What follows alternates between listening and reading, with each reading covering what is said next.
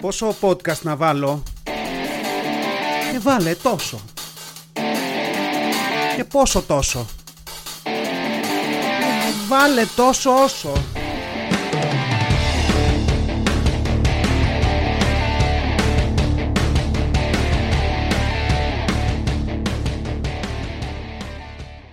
Γεια σας γήινοι Τόσο όσο podcast επεισόδιο 29 Καλώς ήρθατε ε, Σάββατο ημέρα ηχογράφησης από τα στούντιό μας, τα υπερσύγχρονα στούντιό μας στον Ταύρο. Εδώ, επεισόδιο 29, ένα βήμα πριν το 30. Όχι κάτι ιδιαίτερο, αυτό απλά. Ε, με μία ψηλό έτσι βραχνάδα.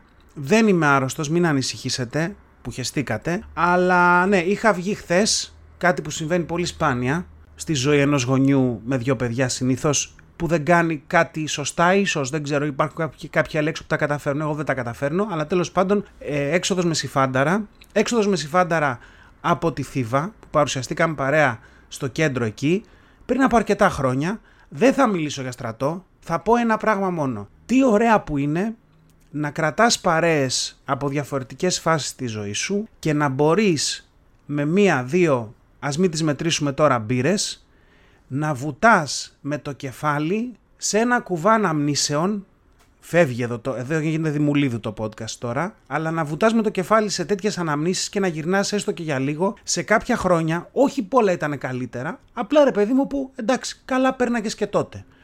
Τρομερό να το κάνετε όσο μπορείτε και, και όσο σας παίρνει, φίλοι από το στρατό, δεν ξέρω από πού αλλού, να το κάνετε. Είναι τι ωραία, τι καλά που περάσαμε χτες και πολλούς χαιρετισμούς. Θα φέρω θέματα στο podcast. Θα πρέπει να γίνουν, να αποστρατικοποιηθούν με κάποιο τρόπο, να μην είναι πολύ βαριά καφρίλα και ίσως έρθουν στο μέλλον. Σήμερα θα ξεκινήσω με επικαιρότητα. Θα ξεκινήσω με κάτι που η αλήθεια είναι ότι το είχα μελετήσει για παρακάτω γράφοντας τα επεισόδια, αλλά δεν μπόρεσα να αντισταθώ, έπρεπε να το φέρω τώρα. Τώρα και πάλι φρέσκο δεν το λες, γιατί είναι επικαιρότητας και δεν μ' αρέσει να τα κάνω αυτά, αλλά εδώ δεν γινότανε. Ε, οπότε το έφερα, το φέρνω και το συζητάμε. Εδώ λοιπόν να ξεκινήσω λέγοντας ότι το podcast αποδεικνύεται προφητικό. Έτσι, αρχι... καταρχάς. Και θα δείτε και στη συνέχεια γιατί το λέω, γιατί είναι δύο οι λόγοι. Λοιπόν, τώρα, η άλλη εκδοχή είναι ότι το podcast δεν είναι προφητικό. Απλά σε αυτή τη χώρα γίνονται τέτοιε μαλακίες σε κύκλο από τότε που θυμάμαι τον εαυτό μου. Άρα, συμπεραίνω το μέλλον με βάση τις βλακίες μαλακίες που έχουν γίνει, το λέω εδώ, μετά από λίγο καιρό γίνεται κάτι παρόμοιο και κάνουμε αυτήν την ωραία λούπα. Εντάξει. Δεν ξέρω αν το καταλάβατε. Θα μιλήσουμε για το σερβιτόρο στη Ρόδο. Θα, θα μιλήσουμε, δεν γίνεται.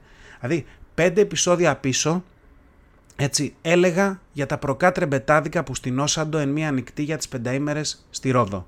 Εντάξει, που βιδώνανε τους τοίχους και ένα χρόνο μετά δεν έβρισκες τίποτα, ούτε, ούτε σκαμπό. Ε, όπου ρεμπετάδικο, βάλτε προβλήτε στη θάλασσα και beach bar και είστε κομπλέ. Εντάξει.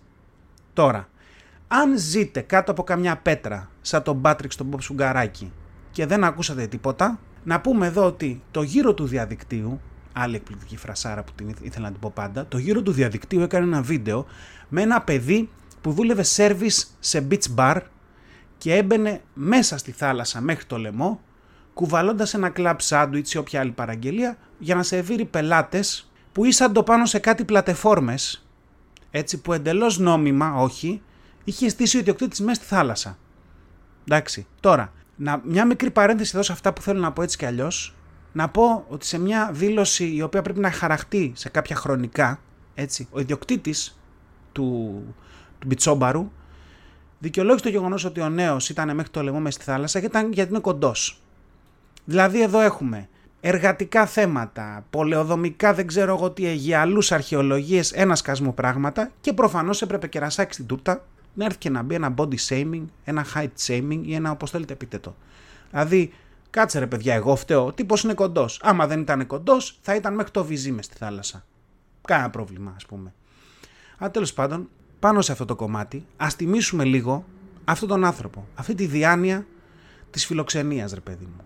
Γιατί ο άνθρωπος το είδε κάποια στιγμή. Σου λέει, τι είναι αυτά τα πουκέ και τα τα, τα άλλα τα κολόνισα που έχουν αυτά τα σπίτια πάνω στου προβλήτες, θα, θα το δει σε κάνα wallpaper, ας πούμε, σε κάνα Windows. Και θα πει τι είναι αυτά, τι βλακίες, τι, τι είναι αυτά και πού πάτε ρε αυτόχθονες, ας πούμε, τι πάτε και φτιάχνετε εκεί πέρα. Θα βάλω εγώ εδώ πλατφόρμα, πλατεφόρμα, στα δύο μέτρα από την ακτή. Και άλλη μία στα πέντε μέτρα και πάει λέγοντα να σε πάνω στο ξύλο, να αράζει και να μην μπλέκεις καν με την μπλέμπα που λιάζεται στην ακτή. Και θα το κάνω και εύκολα. Τώρα, ολόκληρες προβλήτες εκεί, νησιά που και νερά, αυτά δεν ξέρω που είναι, θα το κάνω εγώ πιο εύκολα, ας πούμε. Έτσι. Και είναι γαμό τη ιδέα, αν το δεις αντικειμενικά αυτό.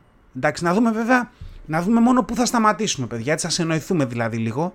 Γιατί αν είναι σαν τα τραπέζια που βγάζουν τα μαγαζιά στις πλατείες, σε λίγο καιρό οι πλατφόρμες θα είναι με το ζόρι μέσα στα χωρικά μας ύδατα. Δηλαδή θα ανοίξει καμιά διένεξη με τους Τούρκους απέναντι για το πιανού είναι η πλατφόρμα πια. Θα πάει αλλού το θέμα. Και θα φεύγουν οι σερβιτόροι, ας πούμε, με jet ski να πάνε να σερβίρουν. Έτσι.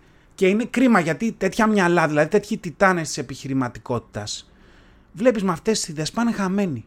Αδικούνται και κάθονται εκεί και παλεύουν για ένα μεροκάματος σε ένα κολομπιτσόμπαρο.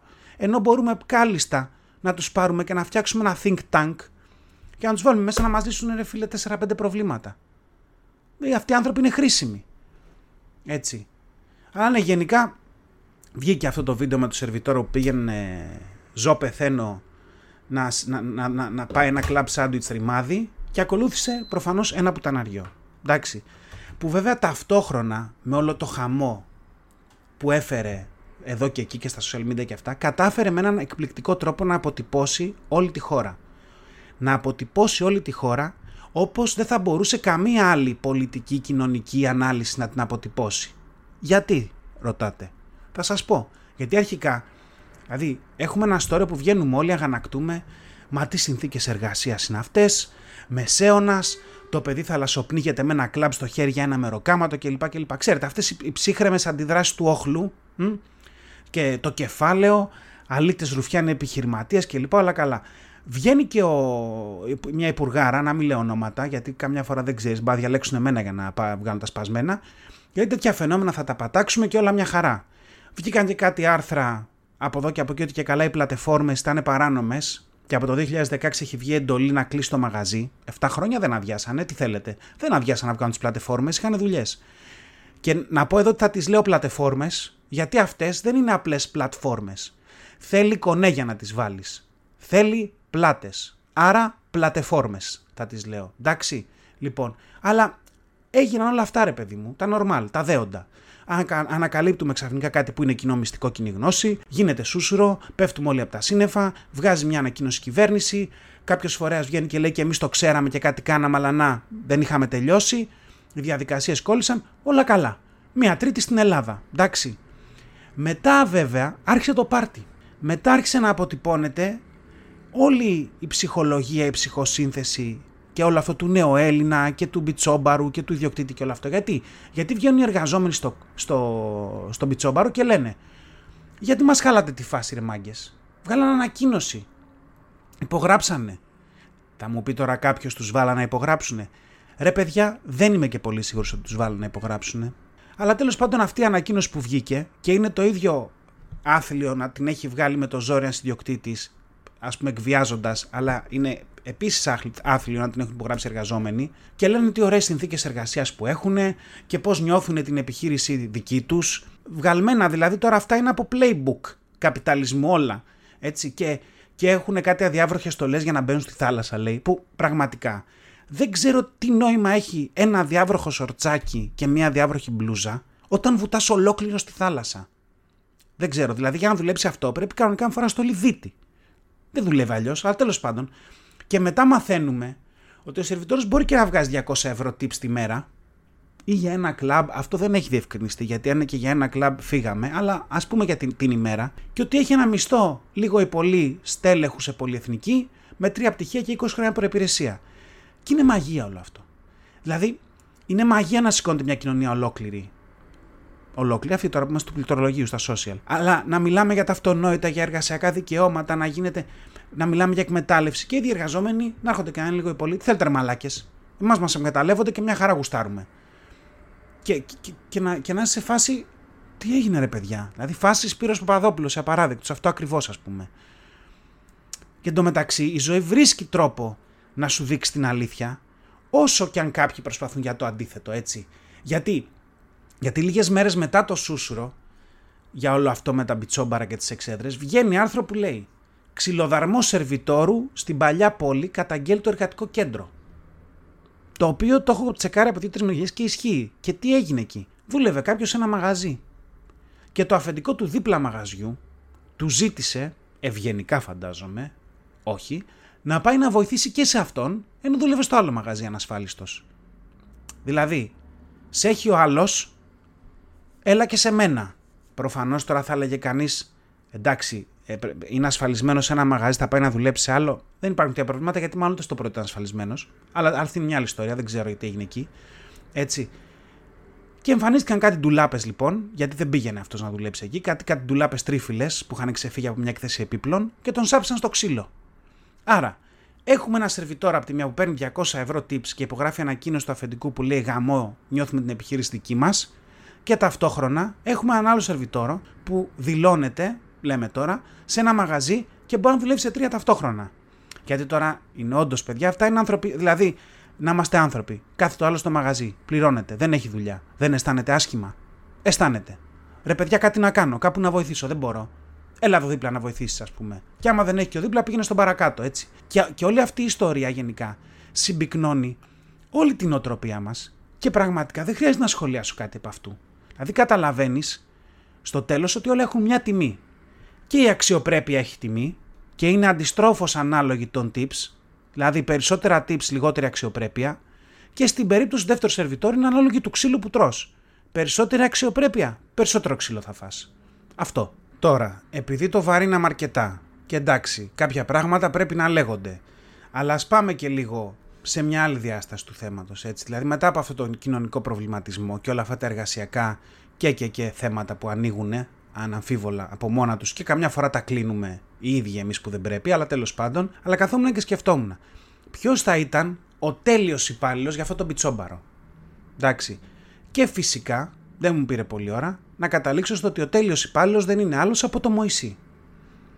Τον βιβλικό, το γνωστό. Δηλαδή, φαντάζεστε, σκάει νέος υπάλληλος στον πιτσόμπαρο, τον βλέπουν οι άλλοι, αξίριστο, μακρύ μαλλί και λεμπία, να λένε καλά αυτός που πάει χωρίς αδιάβροχη στολή, ας πούμε, πλάκα μας κάνει. Και να κρατάει ένα ραβδί.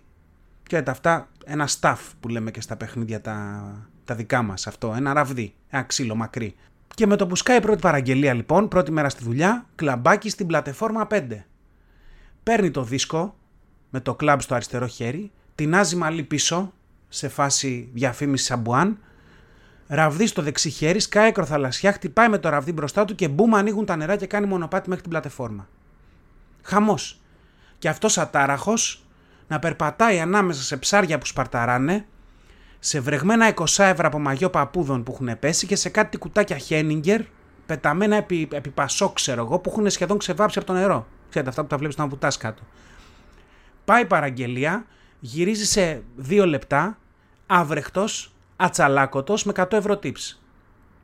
Και είναι σε φάση άλλη σερβιτόρη, γάμο το σπιτάκι σου. Μην τα απολυλογώ, σε 8 ώρες βάρδια ο τύπος έχει πάει 100 κλαμπ, έχει βγάλει 10 χιλιάρικα σε tips και άλλοι δεν έχουν προλάβει να πάνε ούτε από δύο παραγγελίες ο καθένας. Και είναι ακριβώς εκείνο το σημείο φυσικά που αποφασίζουν να, που αποφασίζουν να συνδικαλιστούν. Έτσι. Γιατί έρχονται οι προφήτες και μας παίρνουν τις δουλειές. Ή έρχονται οι προφήτες και μας παίρνουν τα profits.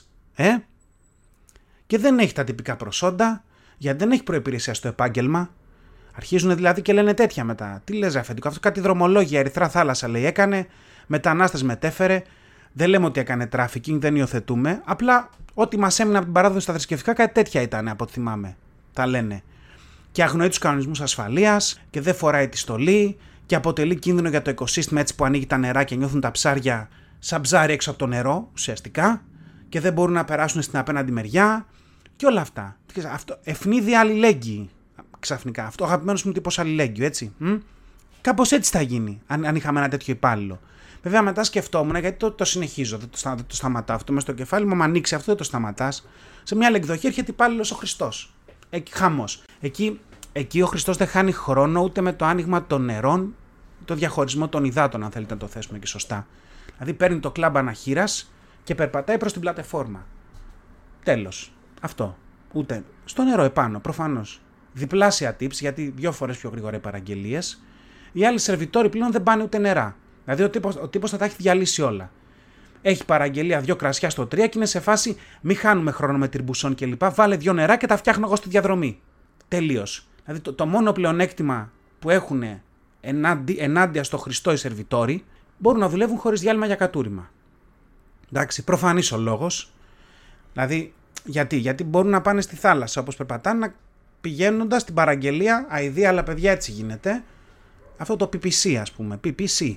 Ο Χριστός απ' την άλλη άβολο. Δηλαδή, θέλω να πω πως περπατάς πάνω στο νερό, δεν τη βγάζεις να κατουρίσει. Πρέπει να πας μια τουαλέτα. Κανονικά. Έτσι, χάνει λίγο χρόνο δηλαδή εκεί. Αλλά νομίζω ότι και πάλι ο Χριστός κάπως θα το πάλευε. Δηλαδή, θέλω να πω, φαντάζομαι να τον πιάνει κατούριμα και να περιμένουν οι άλλοι σερβιτόροι να πάει τουαλέτα, μπας και πάνε καμιά παραγγελία να πάρουν κανένα τύπα, ας πούμε, και αυτός να, να γυρνάει μπαμ πίσω φάση. Για να λέει, ρε, εσείς δεν θα το πιστέψετε. Μα, τι έγινε, ρε, ρε Τζέι; Να θυμάστε αυτό με το νερό που το κάνω κρασί; Ε, ναι, ξεχνιέται, βέβαια το θυμόμαστε. Ε, συνειδητοποίησα ότι όπως κάνω το νερό κρασί, έτσι μπορώ να κάνω και το προς νερού μου σαμπάνια. Κόκαλο όλοι, όμι Τζέι η φάση, και από εκεί βγήκε η φράση ότι αυτή η σαμπάνια δεν πίνεται, είναι σαν κάτουρο. Έτσι να μαθαίνουμε και κάτι, όχι μόνο χαβαλέ και βλακιούλες, να μαθαίνουμε και κάτι, λίγο ιστορία ας πούμε. Τώρα, εδώ θα πρέπει να πάρω δύο λεπτά για να εξηγήσω τον τίτλο του επεισοδίου. Εντάξει, γιατί ο τίτλος, ο τίτλος αυτού του επεισοδίου είναι Servi Tori. Τώρα, στη γεωμετρία, ο τόρος είναι ένας στερεό εκ περιστροφής που παράγεται από την περιστροφή ενός κύκλου στον τρισδιάστατο χώρο γύρω από έναν άξονα συνεπίπεδο με τον κύκλο. Επειδή έχω χάσει το 99% του κόσμου, να το πω απλά στη γεωμετρία ο τόρος είναι ένα στερεό που μοιάζει με κουλούρα. Θαλάσσης δηλαδή με τον εξοπλισμό που θα μπορούσε να χρησιμοποιεί τον πιτσόμπαρο για να πηγαίνει τις παραγγελίες στις πλατεφόρμες χωρίς να παιδεύει τους υπαλλήλους. Και σε μια αναπάντεχη ακροδεξιά και εκκλησιαστική στροφή του podcast, αν ο Έλληνας ιδιοκτήτης δεν ήθελε να παιδεύει πατριώτες Έλληνες με αυτή τη δουλειά, θα μπορούσε να έχει τους Έλληνες να παίρνουν παραγγελίες μόνο και να ζητήσει βοήθεια από τους Ορθόδοξους αδερφούς μας, τους Σέρβους για τον delivery. Οπότε να προσλάμβανε μόνο Σέρβους για αυτή τη δουλειά. Σέρβους με τόρους. Δηλαδή σερβι τόρι το σετάκι. Και ναι, όλο αυτό για να φτάσω σε ένα άθλιο λογοπαίγνιο. Όσο παίρνετε το χρόνο σας να ανακάμψετε από αυτό, αυτά με τη φάση στη Ρόδο να πω και πάμε και στη δεύτερη προφητεία. Κάποια επεισόδια πίσω μιλούσαμε για ψεύτικους λογαριασμούς στο facebook και για το πώς κάτι προφίλ με stock photos έγιναν συμμετέχοντες σε ένα επιστημονικό συνέδριο. Και λίγες μέρες μετά αφού είχαμε, είχα γράψει το επεισόδιο σκάει φάση γνωστού site που είχε δημοσιογράφους που δεν υπήρχαν. Όχι ότι ήταν γαμάτι στη δουλειά τους, κυριολεκτικά δεν υπήρχαν. Και εκεί που λες, εντάξει μέχρι το συνέδριο και πάλι τραβηγμένο, εδώ μιλάμε για ανθρώπους που έγραφαν άρθρα που τα διάβαζε κόσμος και διαμόρφωνε απόψεις. Δηλαδή δεν ξέρω πού είναι το επόμενο βήμα. Θα μπορούσαμε να έχουμε fake βουλευτές, που κάποιοι ήδη είναι στην, στην ουσία. Αλλά δηλαδή ξέρω εγώ να ψηφιστεί ρε παιδί μου κανένας βουλευτής που δεν τον έχει δει κανείς και να είναι ξέρω εγώ μοντέλο για εσόρουχα. Γιατί, let's face it, έτσι κι αλλιώς, το κριτήριό μας στην κάλπη των περισσότερων είναι το επώνυμο. Δηλαδή συνήθως πας για κόμμα, το σταμπάρεις και μετά είναι το άβολο που είσαι μέσα στο παραβάν με το ψηφοδέλτιο και κατεβαίνεις στη λίστα να δεις ποιοι βάζουν. Τώρα, εκτός αν είστε τίποτα συνειδητοποιημένοι πολίτες που κοιτάτε από πριν ποιος έχει βάλει. Εγώ ποτέ και κακός, αλλά ποτέ. Έτσι, και κοιτάς τη λίστα, την τρέχεις με το μάτι και νιώθεις και λίγο ότι αργείς και περιμένει ο επόμενος και σε πιάνει και ένας ίδρωτας. Έτσι, και πας και βάζεις σταυρούς σε αυτούς που ίσως ξέρεις, έτσι εξακοείς, και αν σου περισσέψει σταυρός, πας και λες, ο κολλητός μου είναι ο Κώστας. Βάζει κανένας Κώστας. Ή βλέπεις ένα επώνυμο και λες, είχαμε στο στρατό ένα μπουλούμπασι. Μήπως είναι αυτός ή κανένα της οικογένειας. Καλό παιδί ήταν. Α ψηφίσω αυτόν. Ή μπορεί να πας κι αλλιώς. Εγώ για παράδειγμα δεν ψηφίζω ποτέ άνθρωπο με δύο ονόματα ή δύο επώνυμα. Ή και με τα δύο. Γιατί ξεκάθαρα άνθρωπος που έχει κάτι από αυτά διπλό πρόβλημα στη ζωή του δεν έχει. Κανένα. Και για να το πάω ένα βήμα παραπέρα να εξηγήσω δεν πιστεύω ότι υπάρχει άνθρωπος με κάρτα ενεργείας στον ΟΑΕΔ με δύο επίθετα. Και ανάποδα δεν υπάρχει άνθρωπος με δύο επίθετα που δεν έχει έστω ένα σπίτι στο όνομά του. Αυτούς λοιπόν εγώ δεν τους ψηφίζω. Αλλά ναι, από αλλού ξεκίνησα, από αλλού ξεκίνησα. Σκεφτόμουν λοιπόν ότι θα ήταν τέλειο να βάλουμε ένα AI να φτιάξει το σούπερ ονοματεπώνυμο ρε παιδί μου. Αυτό που όταν το βλέπεις στο ψηφοδέλτιο θα του δίνεις αυτόν τον ένα σταυρό που σου περισσεύει. Δεν ξέρω τι όνομα θα είναι αυτό. Μπορεί να είναι ένα γυναικείο όνομα που πάντα φέρνει θετικά συναισθήματα. Ελπίδα, ξέρω εγώ. Χαρά, ζωή, όχι Κωνσταντοπούλου. Αλλά αυτό, ένα τέτοιο όνομα. Για βρούμε και ένα επώνυμο που να βολεύει, να δείχνει κάτι, να βγάζει πυγμή, να βγάζει μια, μια, μια, μια γαματοσύνη. Έτσι και όταν το βρούμε, σετάρουμε ένα fake υποψήφιο και έτσι απλά θα έχουμε το πρώτο avatar βουλευτή. Εντάξει. Τώρα, σε άλλα νέα, έβλεπα ε, τις προάλλες ένα βλαμμένο βίντεο από τα πολλά που βλέπω κατά καιρούς με νάνους ή όπως είχε πει ένας ξένος κομικός, συγγνώμη αλλά δεν θυμάμαι να δώσω credit εδώ, ε, vertically challenged people. Εντάξει, που τι έκαναν, slap fights. Χαστούκια, αγώνες χαστούκιών. Εδώ, για όσους έχετε ζωή και δεν βλέπετε τις βλακίες, να πούμε ότι slap fights είναι αυτό αγώνες που διοργανώνονται όπου υπάρχουν δύο διαγωνιζόμενοι που σκάνε χαστούκια εκ περιτροπής ο ένας τον άλλον μέχρι κάποιος να πέσει κάτω ξερός. Λοιπόν, αυτό. Το είδα για ανθρώπους που είναι σε αυτή την κατηγορία των νάνων. Το οποίο αρχικά είναι σαν να βάλεις δύο γυμνασμένα παιδιά δημοτικού να σκάνε χαστούκια το ένας στο άλλο. Δεν έχει δηλαδή κανένα ενδιαφέρον.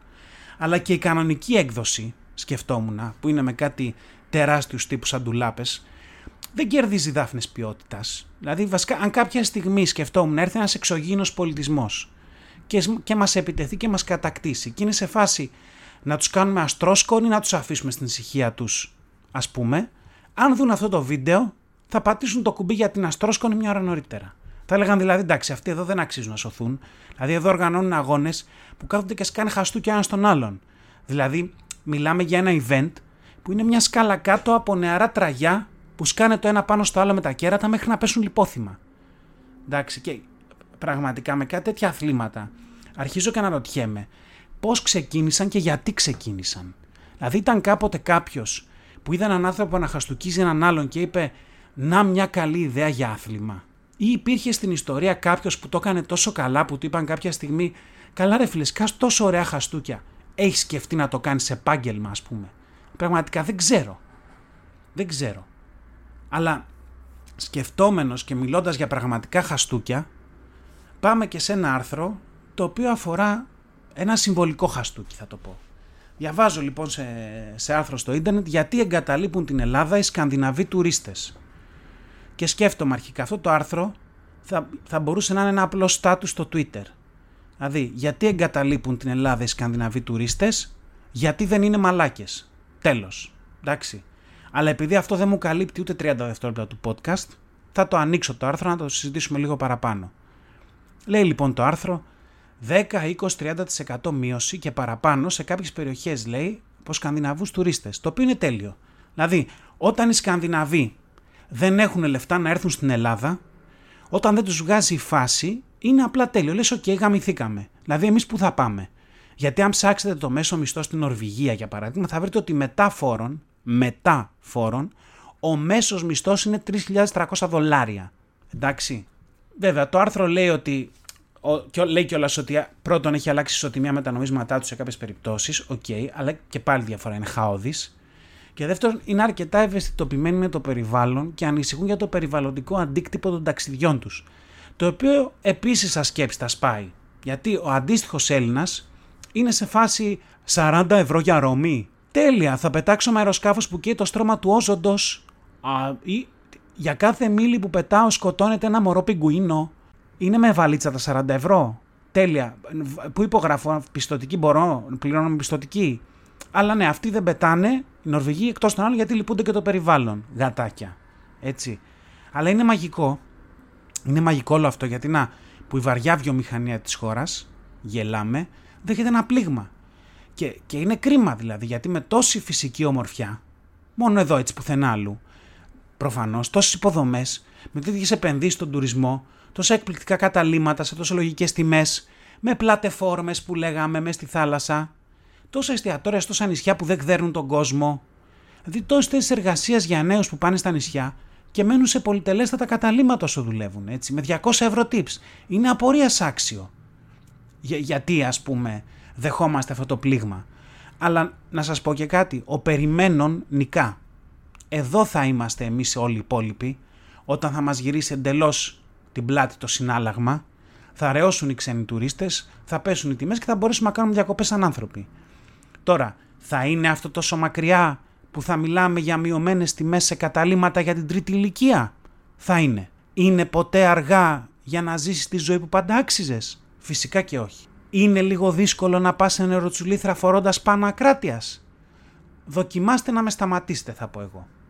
Εντάξει. Αυτό. Αυτά και για σήμερα.